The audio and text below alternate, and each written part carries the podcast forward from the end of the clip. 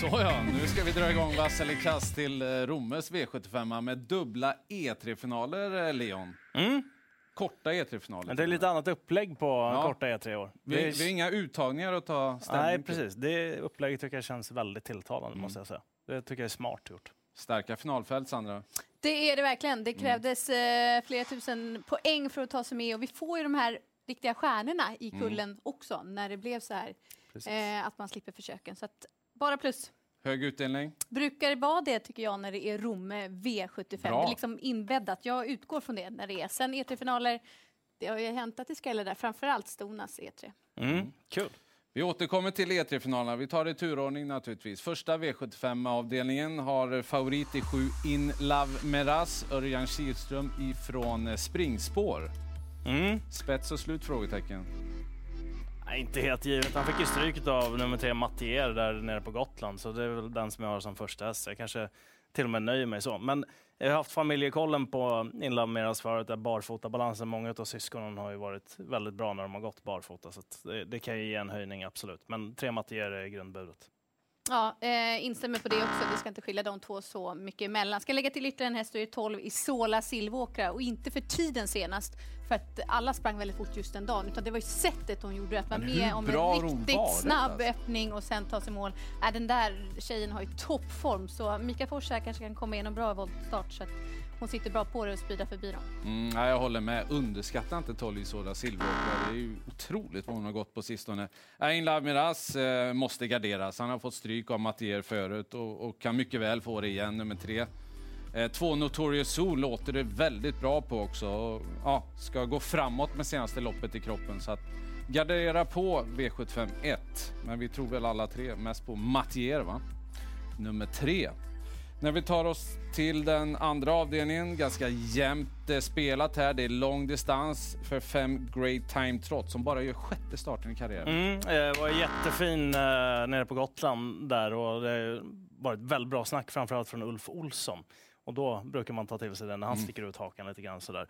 Men eh, det finns en annan häst här som jag verkligen vill puffa för. Eh, jag är väldigt förtjust i nummer tre, Effective. Eh, den hästen tävlade första barfota runt om. Eh, mamman till den här hästen, Time is Money, är syster med Swiss Watch som är mamma till Extreme. När de drog X-skorna på Extreme så tjänade väl han ungefär typ 4,2 miljoner efter att de började göra det. Så att Barfotabalansen på Effective var väldigt fin senast och den kommer nog vara det imorgon också. Och den sätter jag som första bud. Jag pratade med Peter Norman också om fyra Gingras. Han vill gärna komma till ledningen och sen släppa var väl budskapet därifrån också. Och om tre Effective skulle kunna vara först framme där och överta, då är det ju väldigt spännande. Det är det verkligen. Jag gillar också fem Great Time Trot, men det är bara två lopp i kroppen också. Det är inte säkert att det är full form för att räcka. Eh, du har nämnt tre effektiv given, men sen också nio Jobbspost. Det är klart att det inte är så kul att ha oss på nio bakspåret här, men nu går man tillbaka till skor. Då kanske han får den här tryggheten. Han är stark nog att göra jobbet, för det lär han få göra en del när han har bakspår den här distansen, men jag spelar inte utan honom. Ja, det måste bli rött på eh, den favoriten. Han är så pass orutinerad och hur ska det gå med lång distans? Eh, är svårbedömt och det är ett par riktigt bra hästar med. Och tre Effective väldigt inne på honom. Skulle han kunna få överta ledningen och så hålla sig lugn. Vi hörde från André Eklund att hästen ibland kan få lite problem med det. Men en lugn Effective i tät, ja, men den slår de inte. Det tror inte jag i alla fall. Vidare till den tredje avdelningen. Då är det dags för E3-final. Hingstar och Wallacker och Alessandro Gocciadoro tränar den stora favoriten nummer ett, Expo Wise som alltså lottas till ett innespår. Alessandro har inte valt det här spåret. Han hade nog inte valt om han hade fått välja. Nej, det tror inte jag heller och det är därav det röda trycket kommer, just på spåret. För att han är nog den som är tidigast och bäst just idag också. Men spår ett i en final, eh, innerspåret här, ja, jag tycker att det är lurigt. Och eh, min häst som jag vill nämna, som är för lågt spelad just nu, det är 7 Global Escape, som inte var långt ifrån Expo Wisa senast och är också riktigt snabb. Jag tror att han är gynnad av kortdistans. Eh, kan följa upp där. Riktigt roligt spellopp eftersom han fick ett och det finns väldigt många hästar här som jag tänker ha med i alla fall. En av dem, Global Escape, jag tror att han tillhör de bättre i kullen helt enkelt. Han har sett jättefin ut. Tre Vegas Vanja, Magnus Djuse på den känns ju också klart tilltalande. Två Immortal dock också visat bra form. Men att det är 1% på Frank S och 7 på 54, nummer 9. Det är jättelite alltså på två kanonhästar. Mm. Ja, det blir ju superspännande loppet med tanke på att han fick spåret. Expo Wise House. Och det är ju alltså kort distans också. Är, han har inte råd med några felsteg här inte. Eh, Epson Mas skulle väl vara blinkersöverlag på där nu. Full laddning för ledningen. Eh, 954. Han älskar jag verkligen som tvååring och han har sett jättefin ut i år också. också så att eh, äh, det är så bra hästar med här. Eh, jag tycker man ska gardera på en del. Tre avdelningar har vi hanterat. Bara rött. Favoriterna har fått röda tryck allihopa då. Eh, så här långt i vass eller kasten. Vi tar oss till den fjärde avdelningen. Det här är gulddivisionen som ska köras över lång distans. Global Badman favorit. Mm, och han får grönt till den här procenten. Jag tror att de andra kan vara villiga invändigt att släppa till honom och eh, att han får bestämma en bit in i loppet. Och han har gått väldigt bra över, kort, eller över lång distans utan att ha vunnit tidigare. Så att formen sitter där. Ja, jag är bara beredd att hålla med. Får han överta så känns det som eh, att det är en kanonspik. Mm. Ja, går emot er där. Han blir ändå grön. Men nej, jag vet inte, det där med lång distans. Klart får han bestämma. Jag kan ju se han vinna loppet, men jag kan också se honom bli nedplockad. Eh, åtta Mr Hercules, han är van att möta tuffare hästar än de här. Eh, känslan är att eh, får han bara ett bra lopp, från åttonde, hur ska det gå till? Men får han inte utvändigt då? Ja, ett tag i alla fall. Örjan är bra på att disponera loppen på rätt sätt, så att den, den vill jag med. Och jag tar också fem Consalvo. Det är spännande med Santu Raital upp på den eh, finska gästen. Då tar vi kort distans i den eh, femte avdelningen. Favorit i fem, Lindis Musclemania, Daniel Wäjersten. Eh, svårt lopp tycker jag. Eh, kommer sträcka hästarna två till och med sex. Den som jag vill puffa lite extra för är nummer sex Marlon Boko.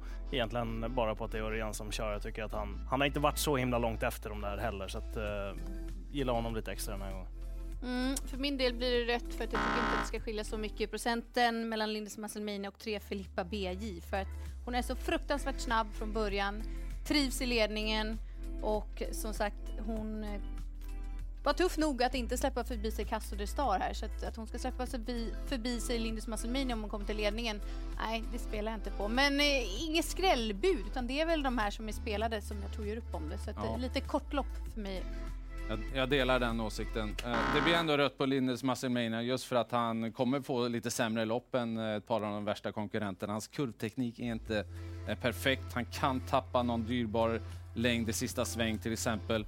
Två Melby Imperial är jag helt inne på kommer göra ett kanonlopp. Han är ett måste-streck för mig. Och så tar vi E3-finalen för Ston också då i den sjätte avdelningen. Då har vi en väldigt stor favorit. Hon har bara förlorat en gång, Kinglet Bird.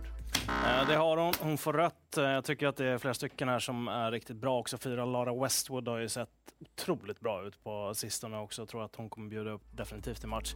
Sen förstår jag också på att man vill köra nummer fem Kitty Hawk bakifrån den här gången. Det känns väl lite som att det här är hennes liksom storlopp med kort distans och sådär eftersom hon är så väldigt, väldigt snabb i benen.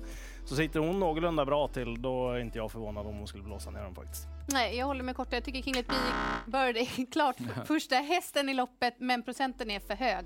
Och just fyra Lara Westwood och fem Kitty Hawk, superspännande.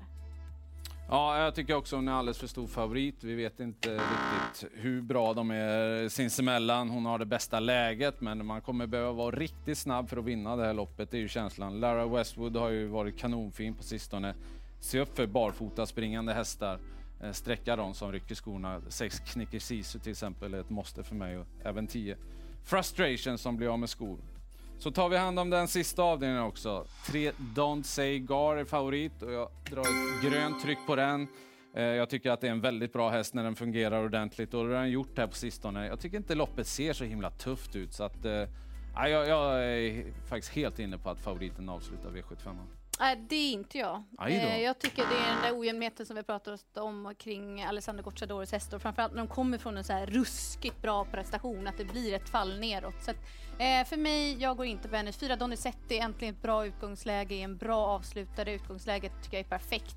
Eh, 8% på startsnabba 6 Global Classified, det tycker jag också är givet att gå på tidigt. Eh, helt inne på din linje. Jag tycker också det här med att när de liksom har kommit en bit in på säsongen att det kanske inte är samma eh, form i varje start också. Och nu är han ju på slutskedet av sin sommarturné här i Sverige, Alessandro Gocciador. Så jag eh, är mycket inne på fyra Donizetti som kommer sitta bra till den här gången. Han håller alltid farten hela vägen in i mål. Lite sådär småkittlande att Örjan Kihlström ska köra Laredo Boko också, eh, även från det sura läget. Men lite kittlande. En vass favorit fick vi, avdelning 4, nummer 4, Global Badman. Stort lycka till! 16.20 startar det på lördag.